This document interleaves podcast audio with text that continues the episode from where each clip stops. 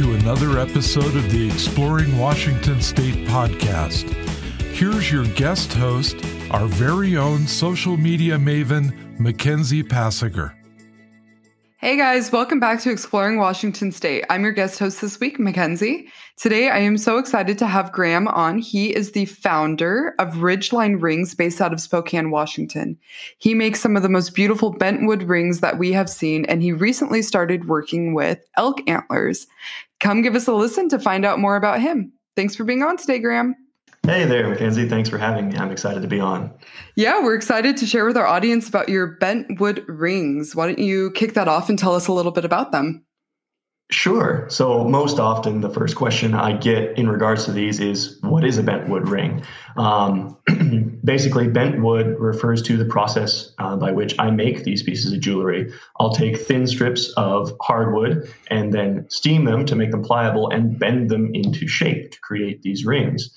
The main reason that I do that is it creates a much stronger ring because in bending the wood around the circumference of the ring, you eliminate the end grain, which is naturally going to be your weakest parts in a wooden ring. So without those weak points, they're much stronger and uh, stand up to day to day wear much more better. So, how long do you have to steam the wood for to be able to bend it?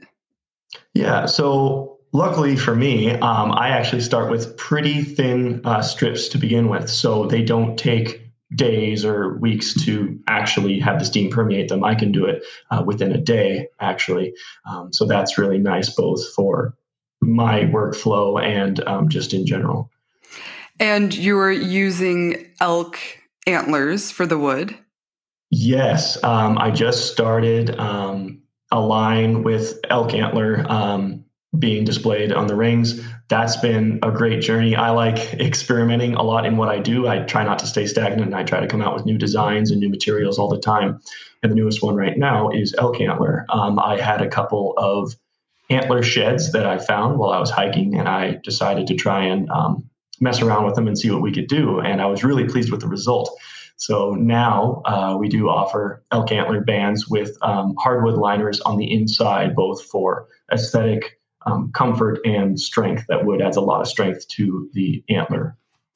What would you say the biggest difference between working with wood and working with an actual antler is? Because they're obviously two completely different materials. Absolutely. Um, and it also kind of depends a lot on what you want to do to either the wood or the antler too. If I'm inlaying stone into it, if I'm trying to inlay silver, that's a whole different process for both of those materials. But I would say mostly the biggest difference is with the antler, I'm not bending it, right? I'm actually milling that to the dimensions I need and then um, inserting the bent wood liner on the inside to give it that strength. And antler, just as a material, tends to be a little bit more finicky. It will chip more easily if you don't treat it right. Um, and so it just takes a little bit more care. Whereas the wood, um, once it's bent into shape, is astoundingly hardy. Which material would you say had the larger learning curve for you, working with wood or working with the antlers? Because I'm I you don't see a lot of wood rings out on the market and you definitely don't mm-hmm. see any or very many elk antler rings or inserts at all. Yeah, I would say working with wood initially took longer just because I was coming at it from um, a base of zero knowledge. Uh, this um, company started actually as a Mother's Day gift. Um, I decided to make one of these for my mom as a gift to her, just kind of out of the blue. And it became something that I love doing, became a passion of mine, and then eventually became a business after that. So, starting from zero, I would say uh, was a much steeper learning curve for the wood.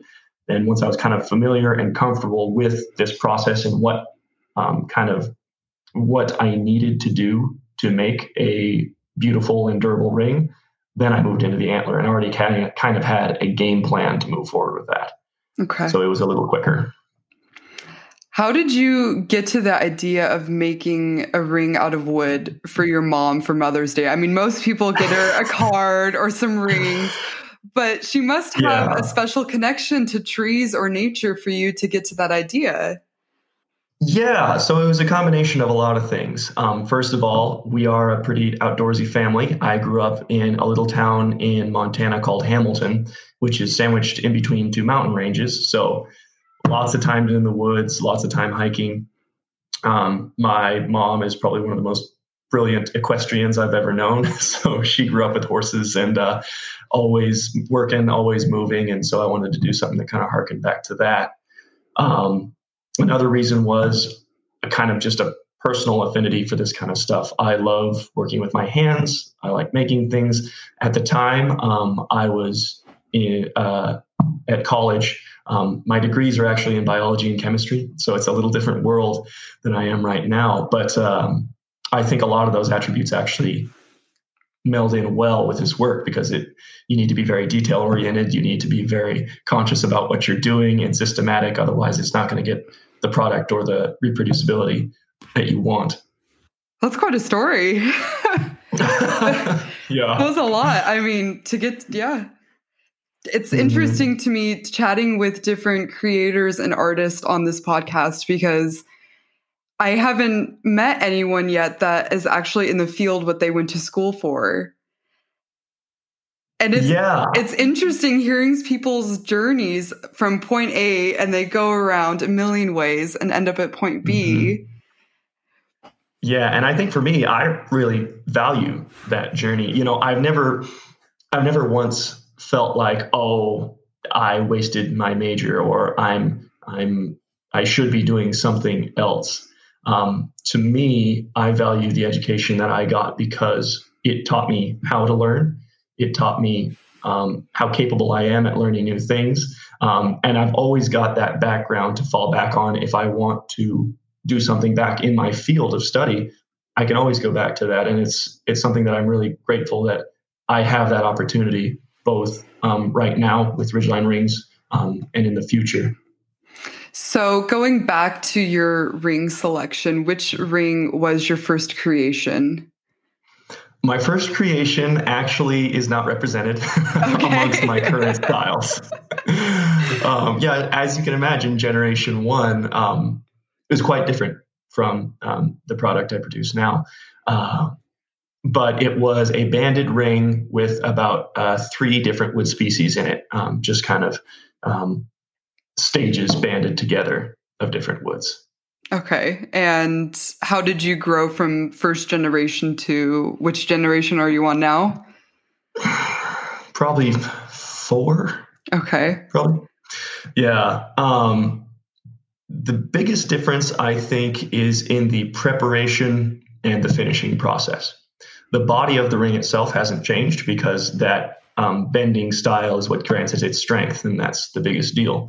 Um, so I learned how to prepare the wood a lot better because wood itself naturally doesn't really want to bend. That's you know not its natural state, and so it's it'll want to crack or break on you instead of bending fluidly in a circle.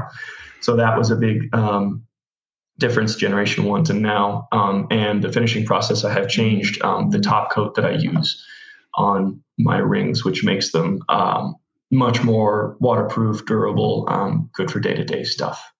Where are you sourcing the wood for for your rings? Yeah, so the wood itself comes from all over the world. Mm-hmm. Excuse me, just based on um, what tones I want, or a lot of times um, people have um, significance to a certain region. Um, a good example of that is there was a couple I made a matching set for that were married in the redwoods, and I was able to put redwood burl into their matching set to kind of do a connection to them. So that's kind of cool to me regionally.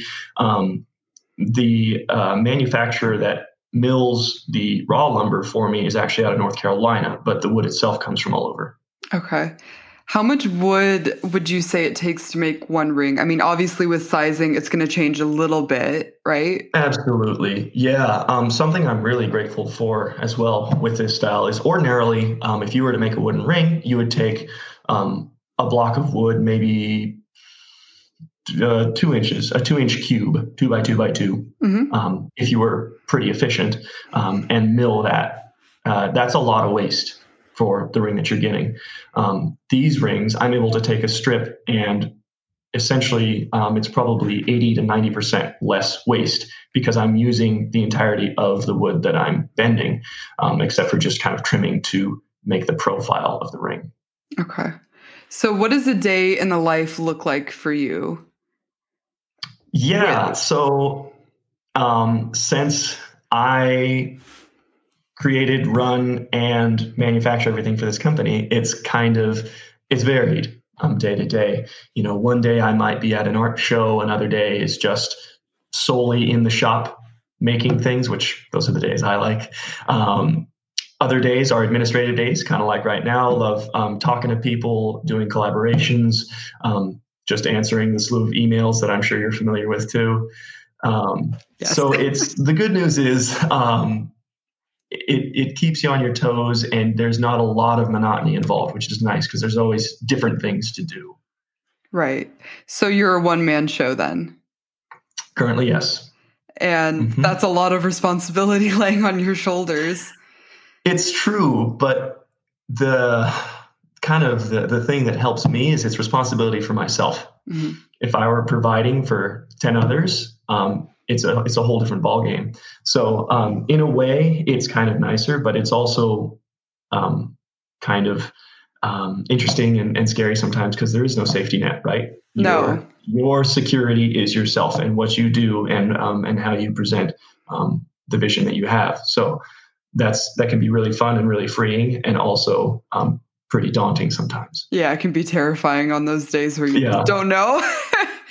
but I have to say, on that note, is I am so glad that I took that chance and, and that I am pursuing this opportunity. You know, and for anyone listening, um, if you have an idea that you think is worth pursuing, try to find ways to make it a reality instead of focusing on the ways that it might be hard.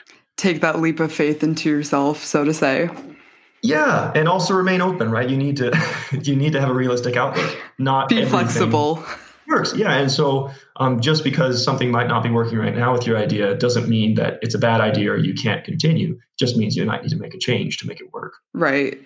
So, as a very busy man, how yes. do you how do you enjoy your free time in Spokane? Yeah, how do you um, relax? Um, how do you get away from the business and of all of the work that's piling up and emails and phone calls? Don't talk about that. Is that a dream? Um, yeah. Um, no. So I like I like being active when I can. Um, even if it's just going for a walk in one of the parks, Spokane actually does a great job with having a lot of public park access. It's really nice. Definitely. So going to Palisades, going to Manitou, going to Riverfront Park, all that's great. Um, uh, pre um, pre 2020, uh, I used to do a lot of sports. Um, so uh, tennis, basketball, golf. I was even part of a city league kickball team, which was just the best. That sounds so like a lot fun. of fun. yeah. So staying active because, you know, day to day job, I'm in the shop and I'm fairly sedentary. So I like to try and get out and move when I can. Um, hiking, backpacking, fishing, that's always fun. Um, and if I'm feeling lazy, I do like uh, video gaming from time to time too. I think it's a good way to kind of purge my mind and, and just focus on something else entirely. It's a good way to de stress. Mm-hmm. It's a very good way. so, that being said, what is your favorite part about what you do? What what makes you the happiest that you decided to pursue this after making your mom a lovely Mother's Day mm-hmm. present? What has made this all worth it for you? I would say it's twofold. Um, first of all, just the act of creating something is fun for me. Um, I love both, even if it's a style I've done before, I like seeing the finished product. Um, if it's a style I'm trying for the first time, that that exploration, that experimentation is really fun for me. And just being um, in the shop and being creative is is great. Um, I'm not a particularly social person. I'm a little more introverted. Um, so as much as I like talking to people, it wears me out. Um, so like at the end of a show or something, end of a three day show, 10 hours a day, I'm, I'm wiped and way more so than, you know, I grew up on a ranch in Montana doing manual labor and bucking bales and irrigation. I'm way more tired after a show than I am a day of manual labor. Just it's what drains me. But, um, something I was surprised about that I really enjoy about this work is actually speaking to the people as much as tiring as it might be for me finding out what they're interested in why they value what i do seeing them get excited about what i do makes me excited too. Um, and just being able to talk to people because a lot of what i do is custom too and so if they want to design their own style that's a lot of fun for me because people have different um, expectations or they place importance on different things and getting to learn that and create something that works for them is is a blast. I think having a customized ring is a beautiful idea. And I think as someone who's making those rings, that has to be extremely flattering having people come to you and saying, Hey, I love your work. Can we try something a little bit different? I trust you. Yeah, it is. It's um, also a lot of responsibility. Exactly. And I think that's a good thing, honestly. Yeah. You know, if I didn't feel a, sense of responsibility or obligation to them, then I, I might not put as much of my my time and my effort into it as I do. So I'm I'm grateful for the both the trust they place in me and the importance I place on that trust. Yes. I wanted to say earlier, we're on video, so I can see your face. People listening yeah. to this can't see it. And there was a short look of, oh, but in a good way. In a good way. Yeah. yeah. So, what do you think sets your rings apart from other people who might be doing something similar to these bentwood rings? Sure. So, um, there are other wooden ring manufacturers out there, and the the biggest difference I can say is kind of what we've already talked about the fact that the structure of these is a bent wood ring, not a standard milled wooden ring. Right. Um, also, um, my rings that I create are completely waterproof, which is not always a guarantee, even amongst some other bentwood manufacturers. So you know you can you can wash your hands, you can take a shower, you can use soaps and lotions and not have to worry about it. Um, I actually got scuba certified whilst wearing mine, so salt water hours in the ocean was fine. Um, that's a big deal to me. Um, and uh, it's something that I'm pretty proud of. I think that's great. Um, so your rings can withstand pretty much anything. It sounds like. Is that's there... always a tough claim to make. Yeah. Um, Almost. I. Yeah. yeah. Um, I, the way I usually describe it is, I'm very proud of the way I make these rings. I'm proud of what they can stand up to. I'm proud of the way that they wear. I'm proud of the way that they feel. But when it comes down to it, it still is a wooden ring, right? If you expect it to um, stand up the way a titanium ring will, um, that I think is an improper expectation just because they're different materials and titanium is used to build spaceships and wood is not. um, so uh, usually what I yeah usually what I tell people is um, the only time I take, I wear mine every day. The only time I take mine off is when I'm doing something really abrasive. So if I'm working out, if I'm doing heavy manual labor or digging in the garden, Sanding I'm either going to wear gloves. Exactly. That sandpaper is literally used to alter these rings. That's its purpose. So um, I'll wear gloves or I'll take it off during those kinds of activities. But other than that, for me, day to day, you know, when I'm out there hiking or backpacking or fishing or swimming, I have it on me. Right if someone is wearing your ring and it does get scuffed up from, you know, any of the activities that we just mentioned that you should probably be wearing gloves, what would yeah. be the steps? Are you able to polish it to get it back to a semi original um, quality? Yeah, so the the goal for me is to limit self care for these, meaning hopefully you shouldn't have to worry about it. Now, if something happens, if something slips your mind and you go move around rocks in the backyard and you've got a scuff in your ring now that you're not pleased with, um, there is a refinishing policy on my website where you can go there, send it to me, and for about 40 bucks, I'll completely refinish your ring for you, get it back like new, and send it to you. So um, there are avenues to to refurbish your ring, much like traditional jewelry. You can get it in and get it polished. Yeah, that's true. Um, I guess I should have asked this earlier. So you're from Montana and you moved to Spokane, but what was the pull for you to move to Spokane? Yeah, um, schooling. So um, I moved from Hamilton to Spokane to go to Whitworth University. Um, great school, loved it there, loved my time there. Um, and after I graduated, there's not a huge amount of job opportunity in Hamilton, Montana. So unless you're um, on I a ranch, unless you're on a ranch, yeah. Um, so I stayed there and um, in Spokane, and I was surprised by how much I fell in love with Spokane because I'm not really a city person. I grew up in a small town.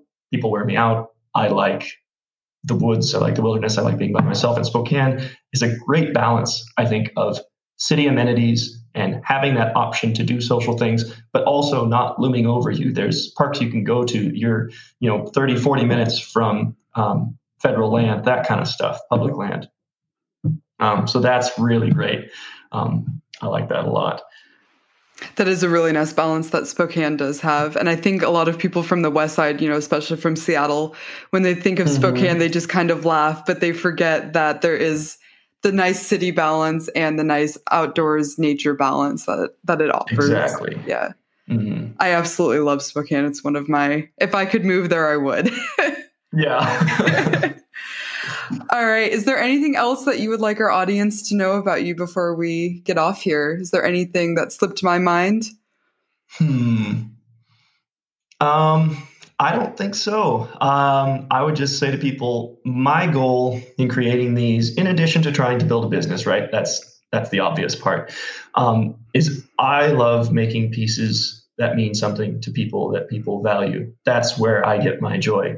So um, I have probably 15 or uh, probably 20 now different styles listed on my website that you can peruse and look at. And if something speaks to you, that's the exciting part for me. If it doesn't and you want to design your own, you can contact me through my website um, and let me know what you have in mind and, and we can work with you to see see if we can make something that's completely your own. All right, and we will be linking your social media and your website at the bottom of this so that people can access it with ease. Fantastic. Thank you so much, Mackenzie. I, I, love this opportunity. I'm excited to work with Explore Washington and um, love what you guys do. Thank you so much, Graham, for being on today.